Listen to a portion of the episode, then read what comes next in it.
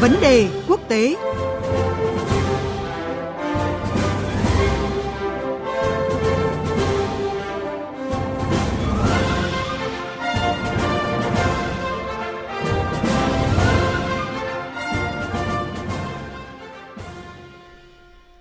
Thưa quý vị và các bạn, căng thẳng giữa Nga và Anh liên quan đến vụ việc tàu hải quân Anh đi qua vùng biển tranh chấp gần Crimea chưa có dấu hiệu hạ nhiệt khi mà Nga tiến hành tập trận rầm rộ ở phía đông địa Trung Hải, đúng lúc một nhóm tàu sân bay tác chiến của Anh cũng hiện diện tại khu vực. Giới phân tích cho rằng cả hai đều muốn gửi đi những thông điệp cứng rắn đằng sau các động thái này. Điều mà dư luận quan tâm hiện nay đó là cuộc đối đầu Anh-Nga sẽ bị đẩy xa tới đâu, nhất là khi Nga luôn thể hiện quan điểm không nhượng bộ trong những vấn đề liên quan đến Crimea, còn phía châu Âu thì cũng chưa từng gây được sức ép đủ lớn với Nga, chưa nói đến một mình nước Anh. Đây cũng là lý do khiến cho ý tưởng tổ chức hội nghị thượng đỉnh EU và Nga của Đức và Pháp đã bị bác bỏ. Cuộc trao đổi với phóng viên Quang Dũng, thường trú Đài tiếng nói Việt Nam tại Pháp và phóng viên Văn Thường, thường trú Đài tiếng nói Việt Nam tại Nga sẽ phân tích rõ hơn vấn đề này. Và bây giờ, xin được mời biên tập viên Thúy Ngọc bắt đầu cuộc trao đổi.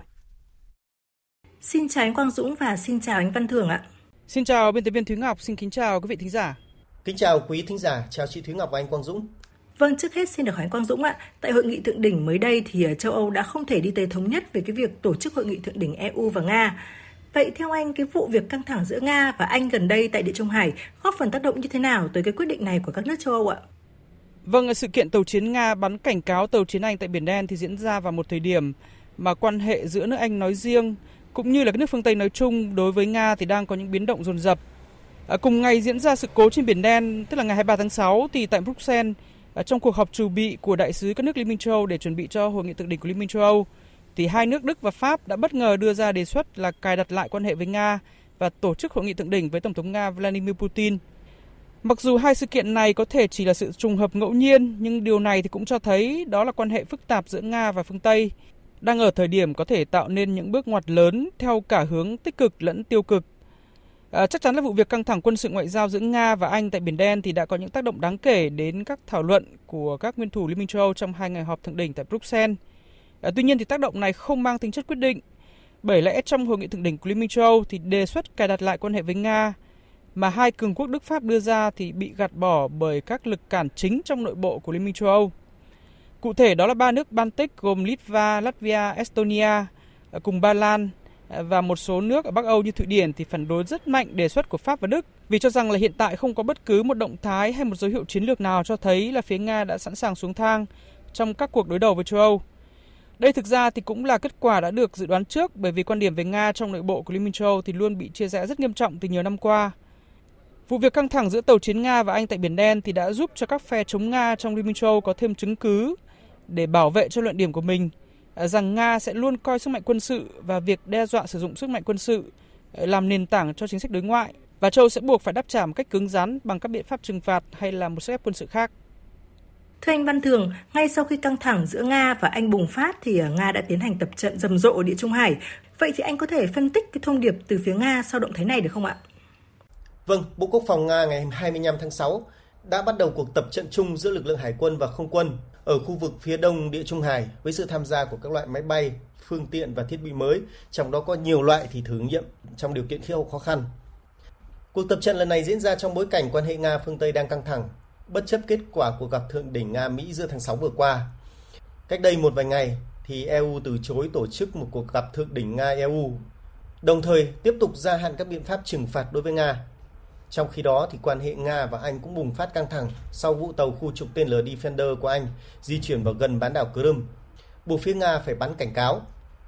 Song song với đó là một loạt các hành động quân sự khác của cả hai bên. Hạm đội Thái Bình Dương của Nga thì đang tập trận gần quần đảo Hawaii của Mỹ, trong đó có hoạt động mô phỏng săn ngầm và chống nhóm tác chiến tàu sân bay đối phương. Trong khi đó thì NATO đang tiến hành cuộc tập trận Sea Breeze 2021 ở Biển Đen với sự tham gia của hơn 30 tàu, 40 máy bay và hơn 5.000 quân nhân từ 17 quốc gia thành viên NATO cũng như các đối tác của Liên minh. Phía Anh thì điều tàu sân bay Queen Elizabeth mang theo tiêm kích tàng hình à, F-35B tiến vào địa Trung Hải. Các hành động này cho thấy các bên đang không ngừng thăm dò khả năng chống trả của nhau. Về phía Nga, Tổng thống Putin từng đề cập đến làn danh đỏ trong quan hệ với các nước phương Tây. Rõ ràng những phản ứng mạnh mẽ của Nga gần đây cho thấy đây là làn danh đỏ Nga không cho phép các nước phương Tây vượt qua. phản ứng của Nga có thể sẽ cứng rắn hơn, như lời Thứ trưởng ở Bộ Ngoại giao Nga Sergei Ryabkov nhấn mạnh sau vụ tàu Defender rằng nếu phương Tây cố tình không hiểu, thì Nga sẽ không chỉ ném bom trên đường đi của tàu, mà là sẽ tấn công thẳng vào mục tiêu. Rõ ràng các hành động khiêu khích quân sự vượt quá làn danh đỏ có thể kích hoạt leo thang ngoại giao, các biện pháp trừng phạt mới hoặc các biện pháp nghiêm trọng hơn.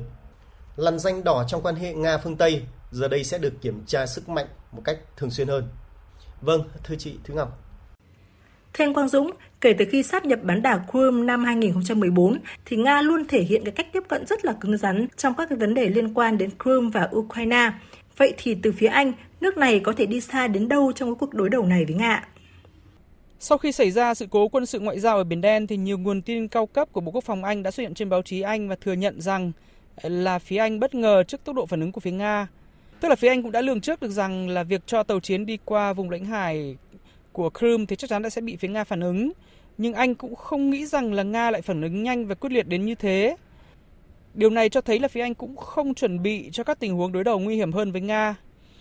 À, thực tế thì những gì diễn ra hiện nay là một phần trong chiến lược mới của Vương quốc Anh sau khi lựa chọn Brexit rời khỏi Liên minh châu Âu. Đó là thực thi chiến lược nước Anh toàn cầu. Phô trương sức mạnh quân sự để thể hiện rằng Anh vẫn là một cường quốc có tầm ảnh hưởng trên thế giới và thông qua sức mạnh quân sự đó để mở rộng mạng lưới giao thương, thiết lập các quan hệ kinh tế thương mại, bù đắp cho các mất mát sau khi rời Liên minh châu Âu. Nói cách khác thì đây là thời điểm mà nước Anh đang chấp nhận mạo hiểm để gia tăng hình ảnh của mình với tham vọng rất cụ thể mà Thủ tướng Anh ông Boris Johnson đã đặt ra cách đây vài tháng, đó là khôi phục lại hải quân Anh thành hải quân mạnh nhất châu Âu. Ngoài ra thì trong số các nước NATO tại châu Âu thì Anh luôn là một trong các nước có quan điểm cứng rắn nhất với Nga. À, tuy nhiên thì nước Anh cũng sẽ không thể đi quá xa hơn các tính toán này vì điều đó là quá nguy hiểm. Nga thì là một siêu cường quân sự và luôn thể hiện là không e ngại sử dụng sức mạnh quân sự để bảo vệ lợi ích của mình, dù đối thủ có là ai. Nước Anh thì không thể đủ sức gánh vác trách nhiệm tạo ra một cuộc chiến với Nga à, vì khi đó thì xung đột có thể sẽ bùng phát giữa Nga và NATO và đẩy tất cả thế giới vào một mối đe dọa tồn vong. Do đó nên có thể nói là chính sách ngoại giao quân sự của Anh hiện nay là tương đối phiêu lưu. Xin cảm ơn anh Quang Dũng và anh Văn Thường.